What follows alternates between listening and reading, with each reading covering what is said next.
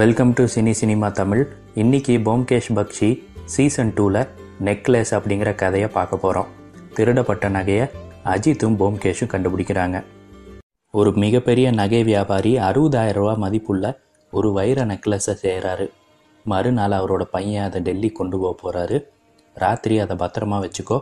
அதை ஒரு துணியில் வச்சு தச்சு மருமகள்கிட்ட என்கிட்ட கொடுக்க சொல்லு அப்படின்னு சொல்கிறாரு சரி அதே மாதிரி நான் பண்ணிடுறேன்.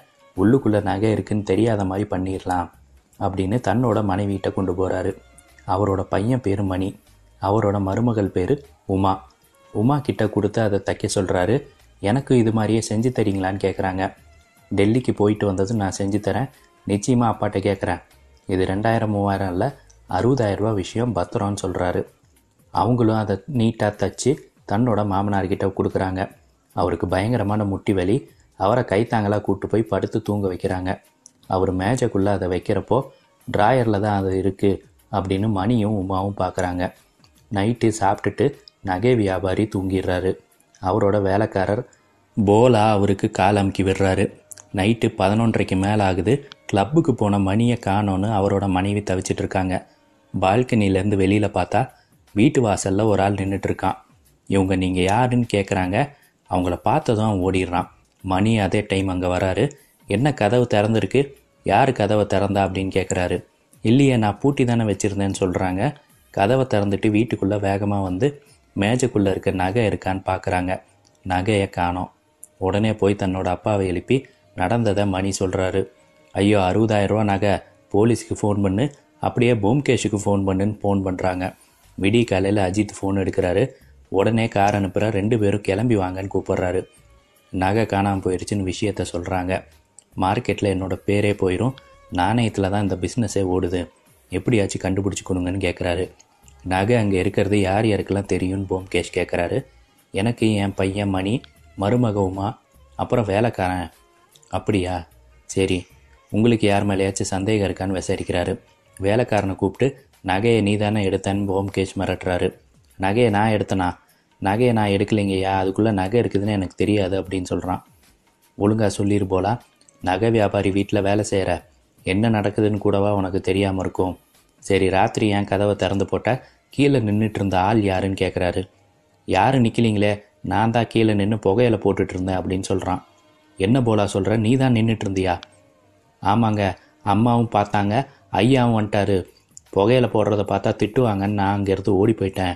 மற்றபடி வேறு யாரும் வீட்டு வாசலில் நிற்கலிங்க எனக்கு தெரிஞ்சு யாரும் இங்கே வரல. நான் தான் அங்கே நின்றுட்டு இருந்தேன் அப்படின்னு சொல்கிறாரு உன் கூட பிறந்தவங்க எத்தனை பேர்? எல்லாரும் எங்கே வசிக்கிறாங்கன்னு போம்கேஷ் விசாரிக்கிறாரு எல்லாருமே கவர்மெண்ட் வேலைக்கு போயிட்டாங்க. நான் மட்டும்தான் இப்படி இருக்கேன்னு சொல்கிறான் சரி போலா மேலே எனக்கு கொஞ்சம் சந்தேகமாக இருக்குது உங்கள் மருமக கிட்ட பேசணும் அப்படின்னு சொல்லிட்டு போகிறாரு நீங்கள் பெரிய பணக்கார ஃபேமிலியா? அப்படின்னு விசாரிக்கிறாரு. இல்லைங்க எங்கள் அப்பா ஸ்கூல் ஹெட் மாஸ்டர் பெரிய பணக்கார சம்பந்தனால என்னை இங்கே கல்யாணம் பண்ணி கொடுத்துட்டாரு. வீட்டில் எப்படி பணம்லாம் நிறையா இருக்கா? இல்லை நீங்கள் கஷ்டப்படுற ஃபேமிலியான்னு விசாரிக்கிறாரு. எங்களுக்கு ஒன்றும் பிரச்சனை இல்லை. இருந்தாலும் நீங்கள் என்னை இப்படி சந்தேகப்படக்கூடாது. நான் அப்படிப்பட்டவ கிடையாது. எனக்கு நிறைய நகை என் கணவரே வாங்கி கொடுத்துருக்காரு. எனக்கு அது மேலே ஆசை வந்துச்சு. எனக்கு அது மாதிரியே டெல்லிக்கு போயிட்டு வந்து செஞ்சு தரேன்னு சொன்னார். தயவு செஞ்சு இந்த சந்தேகப்படாதீங்க. இது வெளியில் தெரிஞ்ச என் குடும்பத்துக்கு பெரிய அவமானம். அதனால் இதோட இதை நிறுத்திக்கோங்கன்னு அழுகிறாங்க. போம்கேஷும் சரி இதோடு நிறுத்திக்கிறேன். ஆனால் எனக்கு க்ளூ கிடச்சிச்சின்னா திரும்ப உங்களை விசாரிக்காமல் விட மாட்டேன்னு மணி கிட்ட விஷயத்தை கேட்குறாரு உங்கள் மனைவிக்கு அந்த நெக்லஸ் மேலே ஆசை இருந்துச்சுல்ல ஏன் அவங்க எடுத்துருக்கக்கூடாது அப்படின்னு கேட்குறாரு அவள் அப்படி பண்ண மாட்டா அவளுக்கு நான் செஞ்சு தரேன்னு சொன்னனே அப்படின்னு சொல்கிறாரு சரி நீங்கள் தினம் நைட்டு கிளப்புக்கு போய் சீட் ஆடிட்டு வரீங்களா? லட்சக்கணக்கில் அங்கே வேற இழந்திருக்கீங்க அப்படின்னு கேள்விப்பட்டனே அப்படிங்கிறாரு. லட்சக்கணக்கிலலாம் இல்லைங்க நாற்பதாயிரரூவா தாங்க. ஒன்றும் பெருசாக அதுக்கு மேலே நான் எதுவும் பண்ணலிங்க அப்படிங்கிறாரு. சரி அப்போ நீங்கள் கூட அதில் கை வச்சிருக்க வாய்ப்பு இருக்குல்ல அப்படின்னு கேட்குறாரு நீங்கள் வீட்டை விட்டு கிளம்புங்க அப்புறம் வாங்கன்னு அனுப்பி விட்டுறான். அஜித் கிட்ட நடந்ததை பேசிகிட்டு இருக்காரு. அஜித்தும் மூணு பேர் மேலேயுமே சந்தேகமாக தானே இருக்குது அப்படிங்கிறாரு. ஏன் நகைக்கடைக்காரரே இன்சூரன்ஸ்க்காக அதை ஏன் ஆட்டையை போட்டுறக்கூடாது அப்படின்னு அஜித் கேட்குறாரு அது எனக்கு ஒன்றும் அப்படி பண்ண மாதிரி தெரியல. விற்க போகிற நகைக்கு யார் இன்சூரன்ஸ் போட போகிறாங்க அது ஆர்டர் வந்து செஞ்சது வா அவங்க வீட்டுக்கு போகலான்னு போகிறாங்க அவங்க வீட்டு வாசலில் தன்னோட அக்கா வீட்டுக்காரரும் அக்கா கால்லையும் விழுந்து ஆசீர்வாதம் வாங்கிட்டு இருக்காங்க உமா. வீட்டுக்கு வந்துட்டு போனதுக்கு ரொம்ப சந்தோஷம். இப்போ தான் எனக்கு மனசு நிம்மதியாக இருக்குன்னு சொல்கிறாங்க போஸ்ட் பாக்ஸில் ஒரு லெட்டரை போட்டுட்டு வீட்டுக்குள்ளே போகிறாங்க சரி நீ வீட்டுக்கு போ. நான் கிளப்பு வரைக்கும் போய் மணியை பார்த்துட்டு வரேன்னு போகிறாரு அடடே போம்கேஷ் அண்ணா நீங்களும் இங்கே வந்துட்டீங்களா? சூப்பராக சீட்டு விளையாடுவீங்கன்னு நான் கேள்விப்பட்டிருக்கிறேன். வரீங்களா? ஒரு கை போடலாம் அப்படிங்கிறான். நான் அந்த பழக்கம்லாம் இல்லைங்க. நான் காசு வச்சு சீட்டு ஆட மாட்டேன். அநேகமாக ரெண்டு நாளில் உங்கள் நகையை நான் கண்டுபிடிச்சி கொடுத்துருவேன் அப்படின்னு சொல்லிட்டு கிளம்புறாரு. காலையில் நாங்கள் சாப்பிட மாட்டோம். டீ மட்டும் போதும்னு அஜித்தை கூப்பிட்டுட்டு வேகமாக கிளம்பி போகிறாரு நகை வியாபாரி வீட்டுக்கிட்ட பதுங்கியிருக்காங்க. சுமார் எட்டு மணிக்கு போஸ்ட்மேன் போஸ்ட் எல்லாம் எடுக்க வராரு. மறைஞ்சிருக்க போலீஸையும் போம்கேஷ் கூப்பிட்றாரு. அஜித் போஸ்ட்மேனை பிடிச்சி வழக்கமாக எடுக்கிற டைம் கிடையாது. இப்போ என்ன பண்ணுறீங்க இங்கேன்னு கேட்குறாரு அது வந்து இதுன்னு வளர்றாரு சட்டையை பிடிச்சி கேட்கவும் உண்மையை வளர்கிறாரு எனக்கு எதுவும் தெரியாதுங்க. என் தம்பி போலா தாங்க எல்லாத்துக்கும் மாஸ்டர் மைண்டாக இருந்தான். முழு திட்டமே அவனு தான் என்னை மன்னிச்சிருங்க. இந்தாங்க உங்கள் நகைன்னு எடுத்து கொடுத்துட்றாரு போலீஸ் அதை வாங்கி உமா கிட்டே கொடுத்துட்றாங்க நீ வாழ்நாள் முழுசும் நீ உள்ளே தான் இருக்க போகிற கவர்மெண்ட் ஆஃபீஸராக இருந்து திருடுறியா அப்படின்னு திட்டுறாங்க. உமா சந்தோஷமாக வாங்கிட்டு எல்லாரும் வீட்டுக்கு வாங்க டீ குடிக்கலான்னு கூப்பிட்டு போகிறாங்க சாயங்காலமாக வீட்டுக்கு வந்த போம்கேஷ் சத்யா கிட்டேயும் அஜித் கிட்டேயும் முழு கதையும் சொல்கிறாரு அந்த வீட்டில் அவர் தன்னோட மருமகளை மக மாதிரி பார்த்துக்கிறாரு அவங்க என்ன கேட்டாலும் வாங்கி கொடுக்குறாரு.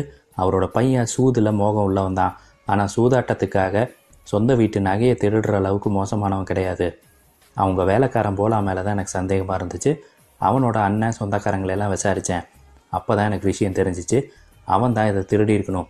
போலீஸ் சோதனை போட்டதுக்கப்புறமும் நெக்லஸ் கிடைக்கலனா அதை அந்த வீட்டை விட்டு வெளியில் போகலன்னு புரிஞ்சுக்கிட்டேன். சந்தர்ப்பம் கிடைக்கிற வரைக்கும் தான் ஒருத்தன் நல்லவனாக இருப்பான். சந்தர்ப்பம் கிடைச்சிருச்சுன்னா அவன் எப்படி வேணாலும் மாறுவான். நல்லா புரிஞ்சுக்கோ அஜித்.